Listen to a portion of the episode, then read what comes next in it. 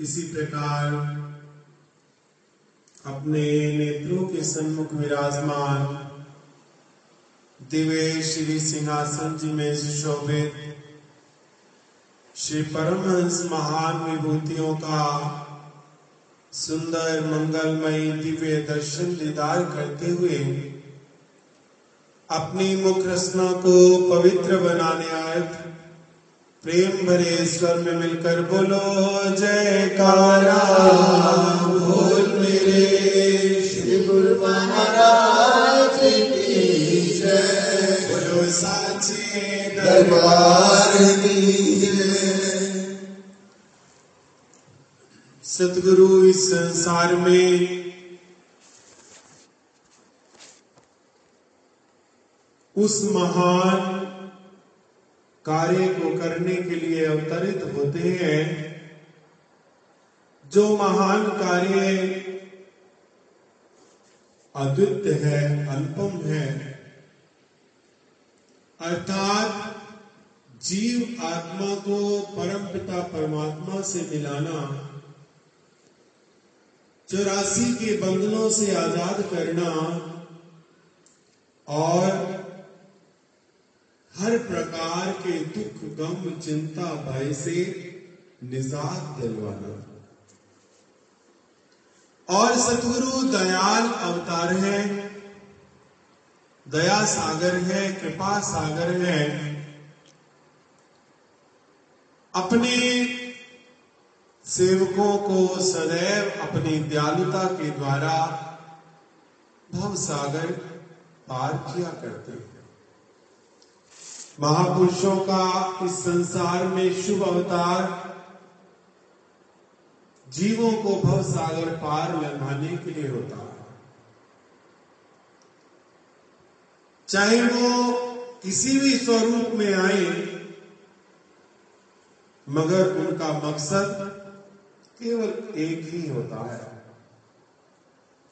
कि जो भी इस संपर्क में आ जाए जो भी शरणागति में आ जाए, उनके जीवन का कल्याण हो जाए उनका जीवन सुखद, सफल, आनंदमय हो, मंगलमय हो, और जब वो इस जीवन यात्रा को संपूर्ण करके इस संसार से विदा हो तो वो सदैव सदैव के लिए इस आवागमन के चक्कर से मुक्त हो जाए इसी मिशन को लेकर महापुरुषों की सारी कार्यवाही होती है। जिस प्रकार माता पिता अपने संतान का भला चाहते हैं, सुख चाहते हैं, सफलता चाहते हैं, आनंद चाहते हैं, उसके लिए वो संपूर्ण जीवन परिश्रम करते हैं। कष्ट उठाते हैं। कि उनकी संतान को किसी भी प्रकार का दुख, कष्ट ना आए। उनकी संतान सदैव सुखी रहे। हर प्रकार के सुखों से लबरेज रहे। इसी प्रकार सदगुरु आध्यात्मिक माता पिता है। वो भी अपने सेवक के सुख कल्याण की कामना करते हैं, प्रयत्न करते हैं। मार्ग बताते हैं और उसे सुखी बनाने का भरपूर प्रयत्न करते हैं। उनकी सारी कार्यवाही केवल केवल इसी लक्ष्य को लेकर है। हम देखते हैं अपने जीवन के अंदर,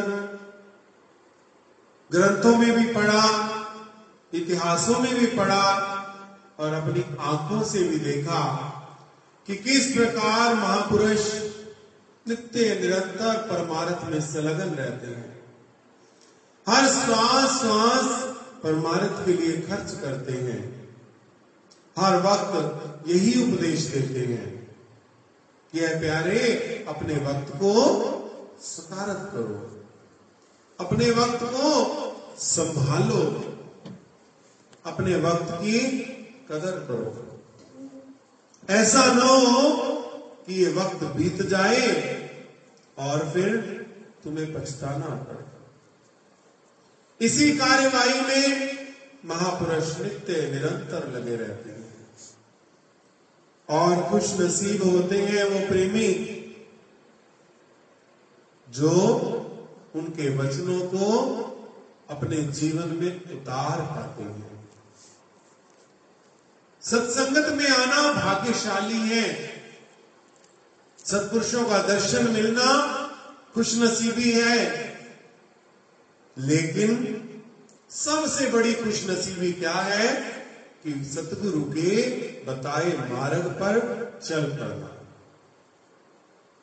जब तक सतगुरु के बताए मार्ग पर सेवक नहीं चलता, तब तक उसके जीवन में परिवर्तन नहीं होता। तब तक उसके जीवन में आनंद नहीं होता। तब तक उसके जीवन में खुशी नहीं होती, क्योंकि खुशी, सुख, आनंद केवल गुरु धारण करने से नहीं है। केवल सिर झुकाने से नहीं है। केवल दर्शन पाने से नहीं है। सुख, आनंद, खुशी तो तब ही मिलती है जब सेवक अपने सतगुरु के बताए मार्ग पर चले। सतगुरु की बताई शिक्षाओं को अपने जीवन में उतारे और अपना संपूर्ण जीवन सतगुरु के अनुसार बना ले। रोज आप श्रवण करते हैं, गुरु डिठिया मुक्त ना हो गई जिचर शब्द ना करे विचार। महाराज जी वाणी के अंदर फरमाते हैं कि केवल केवल सतगुरु को देखने से तुझे मुक्ति नहीं मिलेगी जब तक तू सतगुरु के शब्द पर विचार नहीं करेगा। सतगुरु का शब्द क्या है? सतगुरु का उपदेश। सतगुरु की आज्ञा। और सतगुरु की आज्ञा क्या है? श्वास श्वास सिमरण करो, कहते संत सुजा महापुरुष यही कहते हैं। सतगुरु का उपदेश यही है कि अपने जीवन को गुरुमुखों वाला जीवन बनाओ। अपना जीवन गुरु भक्ति वाला जीवन हो। हम अपने जीवन में झाँक कर देखें, क्या हमारा जीवन गुरुमुखों वाला है? क्या हमारा जीवन भक्ति वाला है? भक्ति वाला जीवन कैसा होता है? भक्ति वाले जीवन में सतगुरु के अलावा किसी और वस्तु के लिए स्थान ही नहीं होता। भक्ति वाले जीवन में, गुरुमुख के जीवन में केवल सदगुरु होते हैं। वाणी कहती है ना, गुरुमुख गुरु चितवत रहे, जैसे मणि भुवंग एक पलक बिसरे नहीं, ये गुरुमुख को गुरुमुख कैसा होना चाहिए? गुरुमुख का जीवन कैसा होना चाहिए? जैसे मणि वाला सर्प अपनी मणि का चिंतन करता है। एक पलक के लिए भी वो अपनी मणि का विछोड़ा नहीं बर्दाश्त करता। ऐसा लिखा है पुस्तकों में कि मणि वाले सर्प की मणि कहाँ होती है? कहाँ रखता है वो? अपने मुख में रखता है। अब जिसके मुख में मणि है, वो कैसे खाएगा? कैसे पिएगा? मगर वो मणि से इतना प्यार करता है, इतना प्रेम करता है कि वो एक पल के लिए भी उस मणि को अपने से न्यारा नहीं करता। ऐसा जीवन हो गुरुमुख का। कहते हैं कि रात को अपनी मणि जब मुँह से बाहर निकालता है तो कुंडली मारकर उसके इर्द गिर्द बैठ जाता है कि कोई इसे छू ना पाए। कोई उसकी ओर देख ना पाए, गुरुमुख का जीवन ऐसा होना चाहिए। गुरुमुख के जीवन में इतने सदगुरु बस जाए, इतने सदगुरु बस जाए, इतना सदगुरु का प्यार बस जाए कि उसे और कुछ सूझे नहीं। रोज सुनते हो ना, इतना तू गुरु से प्यार बड़ा गुरु तन प्राण में रम जाए। गुरु बिन और ना कुछ सूझे गुरु बिन और ना कुछ भाए। इतना प्यार हो। अब प्रीत हो कैसे? प्यार हो कैसे? सदगुरु के साथ हमारा प्यार कैसे हो? संसार में प्यार कैसे होता है?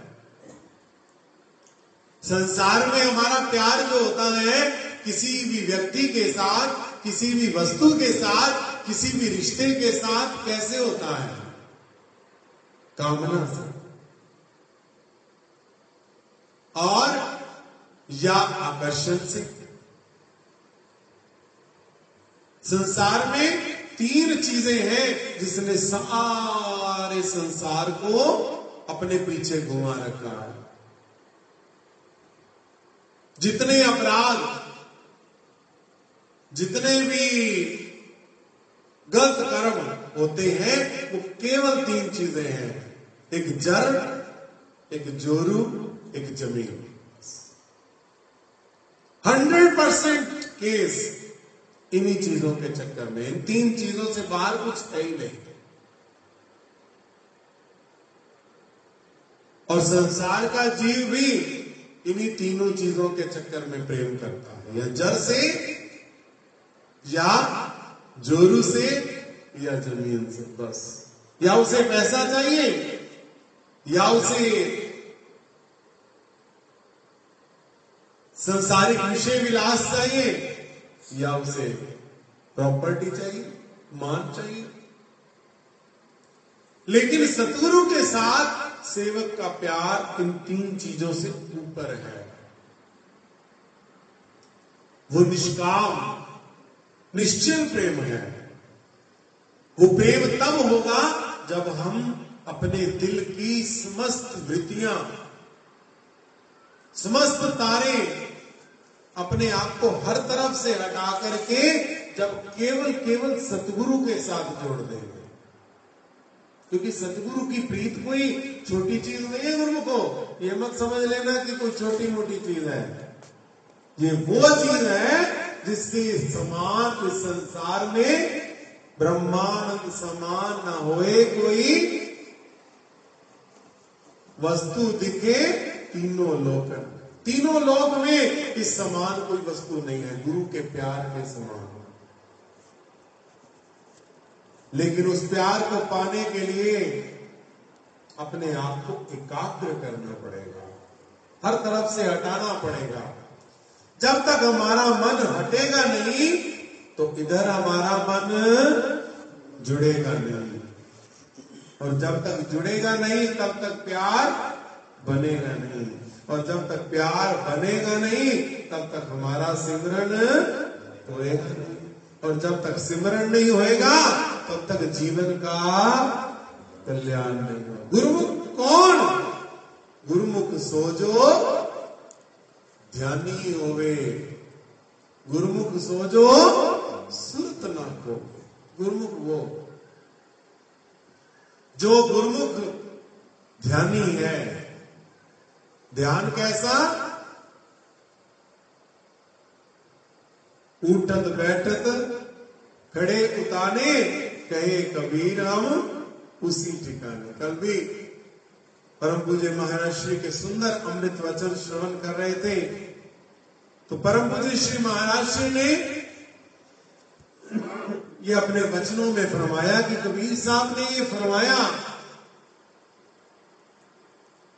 कि हम चाहे खड़े हैं, चाहे उठे हैं, चाहे बैठे हैं, चाहे चल रहे हैं, चाहे सो रहे हैं, लेकिन हमारा ध्यान उस परमात्मा के साथ जुड़ा है कहे कबीर, हम उसी ठिकाने। जिसका इतना सिमरण है, जिनका इतना ध्यान है तो फिर वो ही वास्तविक अर्थों में पूरा गुरुमुख है। ते कबीर, संसार में ते कहिए गुरुमुख। वो ही गुरुमुख है। और जो गुरुमुख बन जाता है, प्रेमियों, उसके जीवन में सबसे बड़ा लाभ क्या होता है? कि उसके जीवन में एक संतुष्टि आ जाती है, संतोष आ जाता है, आनंद आ जाता है, सुख आ जाता है। वो सुख, वो आनंद जिसकी संसार सारा तलब कर रहा है। वो सुख आनंद जिसको खोजने में सारा संसार लगा हुआ है। मगर मिलता नहीं। मिलता नहीं क्यों? क्यों नहीं मिलता? क्योंकि तलाश गलत है। केवल गुरुमुख। केवल गुरुमुख संसार में सच्चा लाभ अर्जित करते हैं। कैसे? सदगुरु के साथ प्यार करके और मैंने पहले ही प्रार्थना की कि गुरुमुख वो नहीं जिसने नाम ले लिया। गुरुमुख वो है जिसने सतगुरु को अपने जीवन में उतार लिया। एक शब्द कहते हैं, गुरु धारण करना। हमने गुरु दीक्षा ली। हमने गुरु धारण किया। तो अपने दिल से पूछे, क्या गुरु धारण किया? मनमति का त्याग किया? अभिमान का त्याग किया? क्रोध का त्याग किया? लोभ का त्याग किया? काम का त्याग किया? मोह का त्याग किया? नहीं किया। तो फिर कैसे लाभ हो जीवन में सतगुरु जब आ जाते हैं तो वो परिवर्तन लाते हैं। ऐसा परिवर्तन जो सुख रूप है, आनंद रूप है। सदगुरु वो परिवर्तन लाते हैं। हमारे जीवन में परिवर्तन नहीं आया। कहाँ से परखेंगे? बुराइयाँ गई, नहीं गई। ऐब गए, नहीं गए। विकार गए, नहीं गए। तो ऐसा हो नहीं सकता कि जैसा रोज बोलते हो ना, दीप जले और अंधेरा मिटे ना, ऐसा कभी नहीं हो सकता। दीप जले और अंधेरा ना मिटे ये नहीं हो सकता। अर्थात हमने गुरु धारण किया हो और हमारे जीवन में विकार रह जाए, बुराइयाँ रह जाए, ऐब रह जाए, बुरे विचार रह जाए, गुरु धारण करने के बाद भी हमारा मन बुराइयों की ओर प्रवृत्त हो जाए, ऐसा हो नहीं सकता। सत्संग सुने और विवेक न जागे, ऐसा कभी नहीं हो सकता। सत्संग सुना हो और विवेक ना जागे। विवेक यानी अच्छे बुरे की परख, सही गलत की परख, अपने बेगाने की परख। क्या करना है, क्या नहीं करना? ये विवेक है। सत्संग सुना हो और विवेक न जागे, ये हो नहीं सकता। अगर सत्संग सुनने के बाद भी हमारा विवेक जागृत नहीं हुआ तो ये समझ लेना कि हमने सत्संग सुना ही नहीं है। हमने सत्संग नहीं सुना। टाइम पास कराए हैं। अगर गुरु धारण करने के बाद भी, गुरु दीक्षा लेने के बाद भी हमारा मन बुराइयों की ओर जाता है ऐबों की ओर जाता है, कमियों की ओर जाता है, पतन की ओर जाता है तो इसका साफ़ साफ़ ये अर्थ है कि हमने गुरु धारण अभी किया नहीं। क्योंकि जब गुरु धारण हो जाते हैं, गुरु दीक्षा हो जाती है सदगुरु हमारे अंदर बस जाते हैं तो फिर हमारे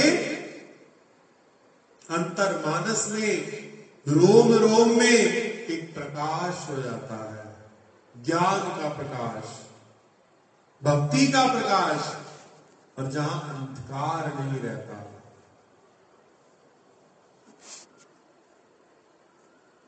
वो तो कहते जो ही नाम हृदय धरा भया पाप का नाश मानो चिंगी याद की पड़ी पुराने गास नाम ही नहीं तो हृदय धरा इसलिए जीवन में परिवर्तन, सुख, आनंद, खुशी तब तक नहीं आएगी जब तक हम गुरु महाराज जी को दिल में नहीं बसाएँगे। और कैसा बसाना?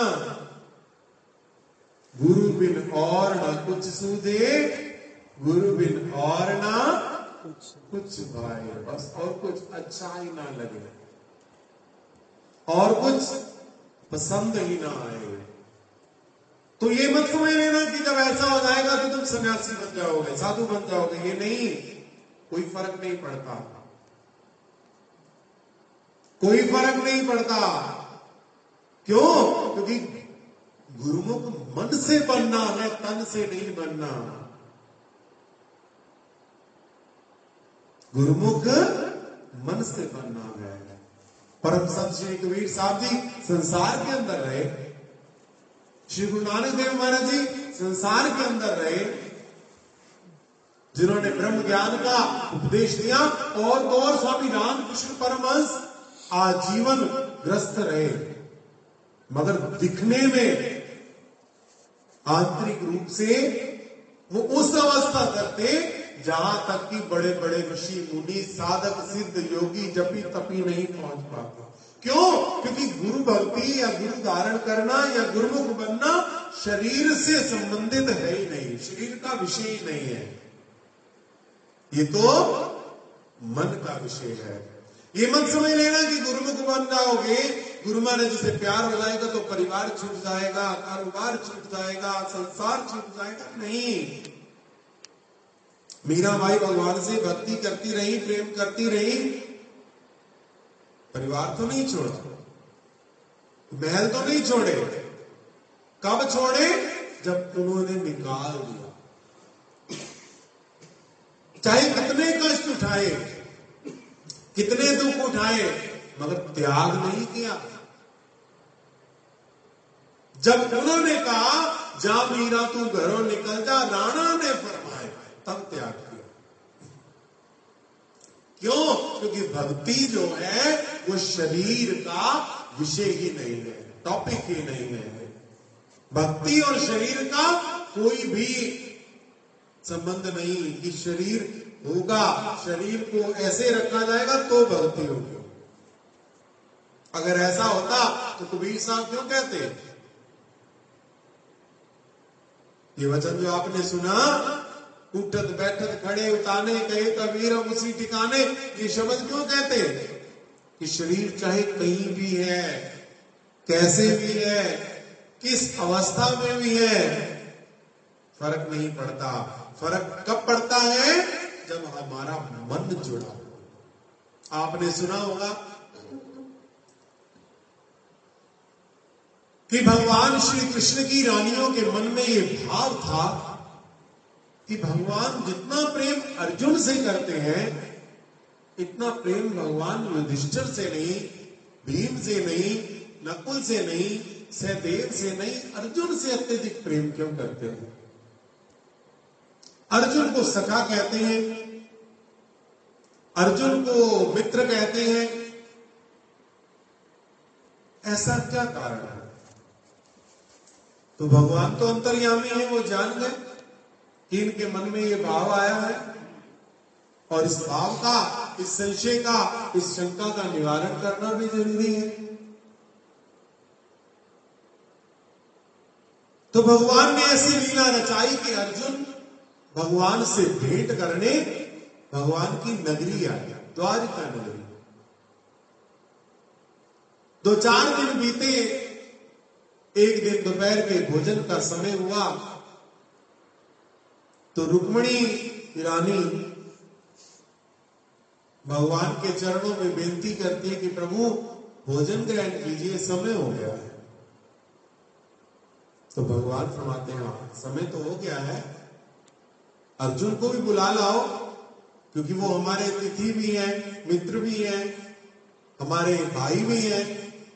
तो अतिथि के बिना तो भोजन नहीं ग्रहण किया जा सकता।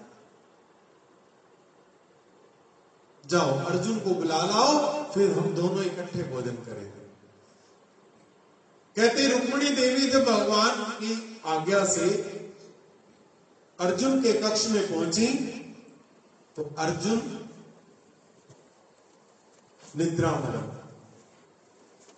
निद्रा मगन और हल्के हल्के खराटे ले रहे हैं। रुक्मणी देवी ने आवाज़ लगाई, निद्रा टूटी नहीं कुछ नज़दीक होकर आवाज़ लगाने की सोची। जब नज़दीक हुई तो क्या देखा कि अर्जुन के खराटों से श्री कृष्ण श्री कृष्ण श्री कृष्ण श्री कृष्ण श्री कृष्ण की ध्वनि हुई और वो ध्वनि इतनी मधुर इतनी मधुर, इतनी मोहित करने वाली कि वो रुक्मणी वही ज़मीन पर बैठकर आँखें बंद करके चौकड़ी लगा के समाधिस्थ हो गए। थोड़ी देर बाद सत्य बाबा जी आई। प्रभु, भोजन का भोग लगाइए। कहते हाँ भोजन तो करना है, जाओ अर्जुन को बुला ला कहते, अर्जुन को बुलाने जब सतभामा जी पहुँची तो देखा तो रुक्मणी देवी तो समाधि लगाकर श्री कृष्ण श्री कृष्ण श्री कृष्ण। इनको क्या हो आवाज़ दी अर्जुन को, जब नज़दीक गई बुलाने तो वही जादू चल गया। वो भी बैठ गई चौकड़ी मार के, आँखें बंद करके, श्री कृष्ण श्री कृष्ण। क्योंकि ये रानिया, जहाँ संसार के पति पत्नी के संबंध एक दूसरे के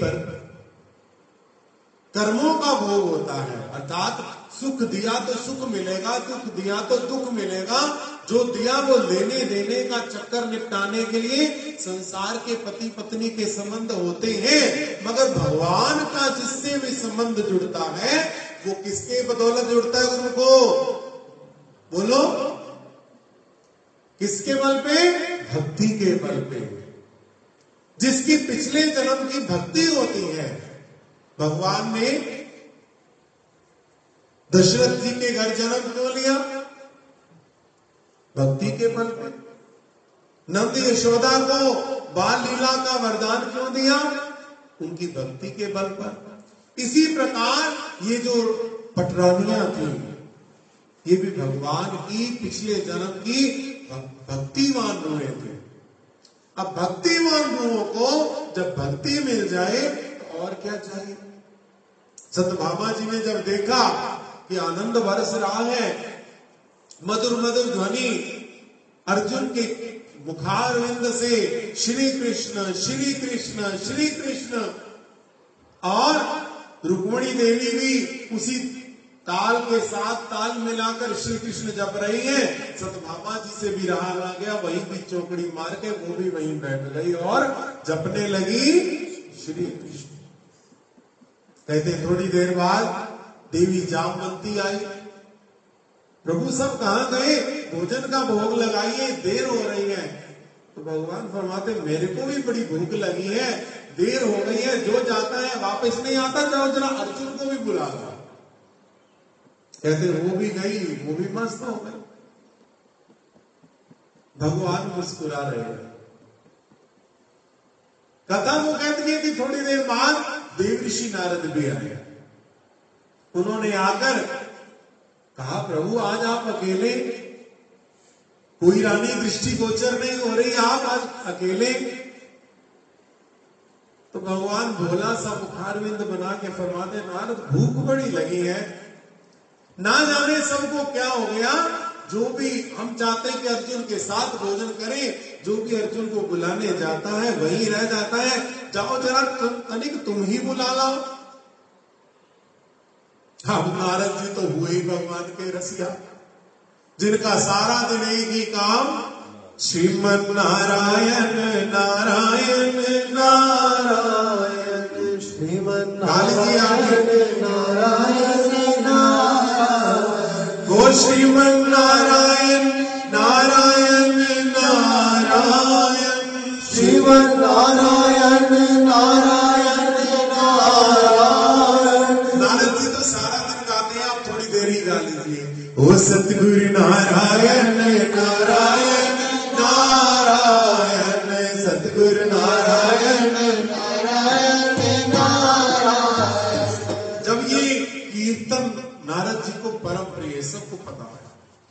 नारद जी वहाँ गए, वो तो है ही रसिया नारायण के नाम के। तो देखा कि अर्जुन जी सो रहे हैं, रानियाँ बैठी है चौकड़े मारकर, आँखें बंद करके, अर्जुन जी के खराटों से आवाज़ आ रही है, और रानियों के श्वास पर श्वास से आवाज़ आ रही है। क्या? श्री कृष्ण श्री कृष्ण श्री कृष्ण। अब रसिए को रस मिल गया, और चाहिए क्या? कहते नारद जी भी उसी कोने में लग गए बीना छोड़ दी और गाने लगे, श्री कृष्ण श्री कृष्ण श्री कृष्ण। भगवान मुस्कुराकर समझ गए कि पहुँच गए सब ठिकाने। अब हमें भी जाना चाहिए। पहुँच गए भगवान भी। लीला तो सारी भगवान की थी।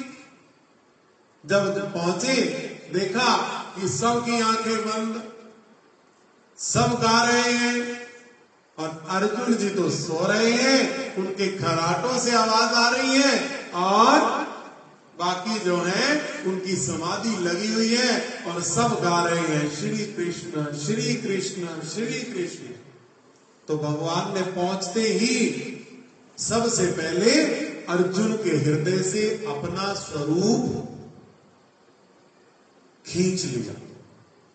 जो खींचा, तार टूटी, अर्जुन की आँख खुल गई। अब इधर कीर्तन बंद हुआ, आँख खुली, और उधर रानियों की भी आँख खुली। अर्जुन जो ही आँख खुलती है तो देखते हैं कि भगवान खड़े हैं। रानियाँ ज़मीन पर बैठी हैं, चौकड़ा मारकर आँखें बंद करके और क्या हो रहा है? प्रेमियों जब सिमरन बोलकर किया जाता है तब तो जाप होता है।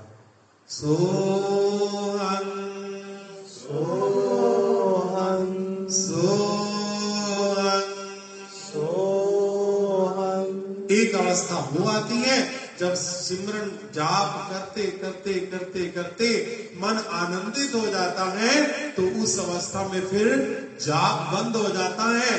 केवल श्वास की गति चलती है। केवल श्वास चलता है।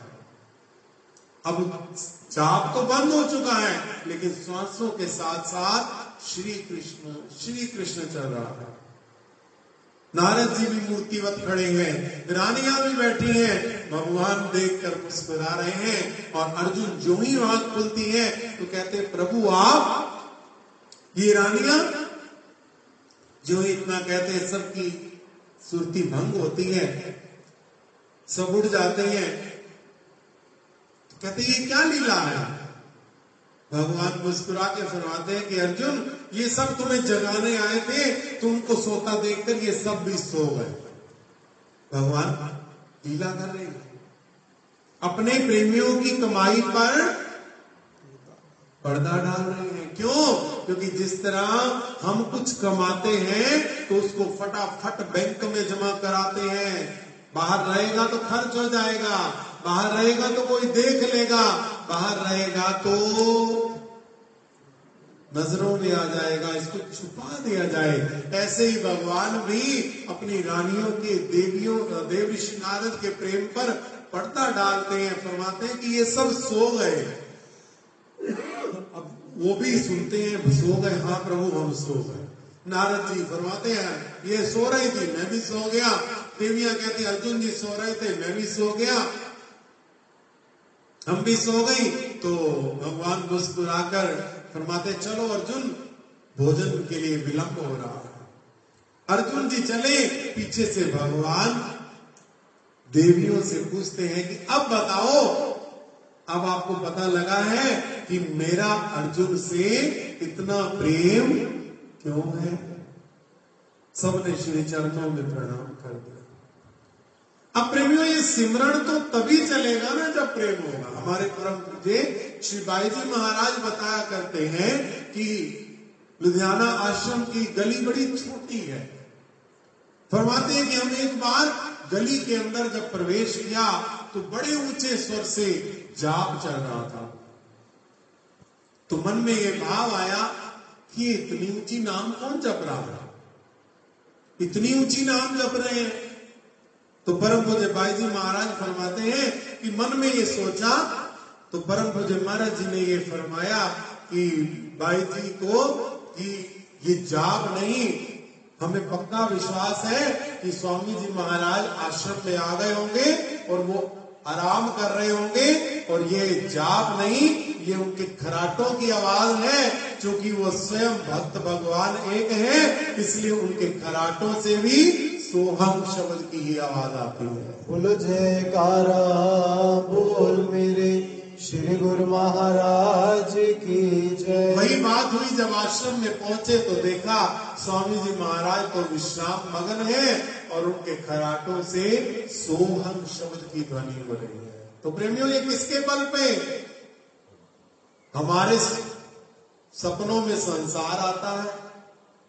हमारे खराटों में संसार आता है और जिनके जीवन में करतार बसा हो भगवान बसे हो, उनके जीवन में भी भगवान होते हैं, सपनों में भी भगवान होते हैं, उनके मुँह से जो आवाज़ निकलती है, उस आवाज़ में भी भगवान होते हैं। और वही गुरुमुख है। ऐसे गुरुमुख ही भगवान को प्यारे हैं, ऐसे गुरुमुखों का जीवन ही धन्य है। तो हमारा क्या धर्म है कि हम गुरुमुख किसको कहते हैं? जहाँ से सत्संग के विषय की प्रारंभता हुई गुरुमुख इसको कहते हैं, जिसके जीवन में गुरु बस जाए। जिसके जीवन में इतने बस जाए कि ईगे मीठल उगे मीठल मीठल बिन कोई और नहीं, और कुछ सूझे ही ना। इसलिए प्रेमियों, अगर गुरुमुख बनना है, सुखी होना है, आनंदित होना है तो हमें सतगुरु के साथ प्रीत करनी पड़ेगी। इतनी प्रीत कि हमारा शरीर नहीं, हमारे शरीर का रोग रोग सतगुरु का जाप करे, सतगुरु का सिमरण करे। जब हम ऐसा जीवन बना लेंगे तो प्रसन्नता किसको? महापुरुषों को, सतगुरु को। और कल्याण किसका? हमारा। खुशी किसकी? सतगुरु की। लाभ किसका? हमारा। तो प्रेमियों, यही ज़रूरी है इसी को अपने दिल में धारण करें और पूरे गुरुमुख बन करके अधूरे गुरुमुख नहीं, नाम वाले गुरुमुख नहीं, कि नाम के गुरुमुख और काम के बोलो, काम के मनमुख, वो गुरुमुख मत बनना। क्योंकि दुनिया को तो धोखा दे सकते हैं, लेकिन उसको कैसे देखेंगे धोखा देंगे? कैसे कहते हैं ना, लाख आँख से देख रहा है, तुझे देखने वाला। जिसकी लाख आँखें उसको कैसे, उसको उससे कैसे छुपाएँगे? मंदिर के आगे तो पर्दा कर देंगे, जब गलत काम करेंगे। भगवान के तो दर्शन बंद कर देंगे, जब गलत काम करेंगे। लेकिन जो कण कण में व्यापक है, उसके आगे कौन सा पर्दा करेंगे? इसलिए वो कर्म करें कि पर्दा करना ही ना पड़े। इतना सतगुरु से जुड़ जाए कि जीवन में आनंद हो, खुशियाँ हो और गुरु महाराज जी का आशीर्वाद हो। बोल जयकारा, बोल गुरु महाराज की जय।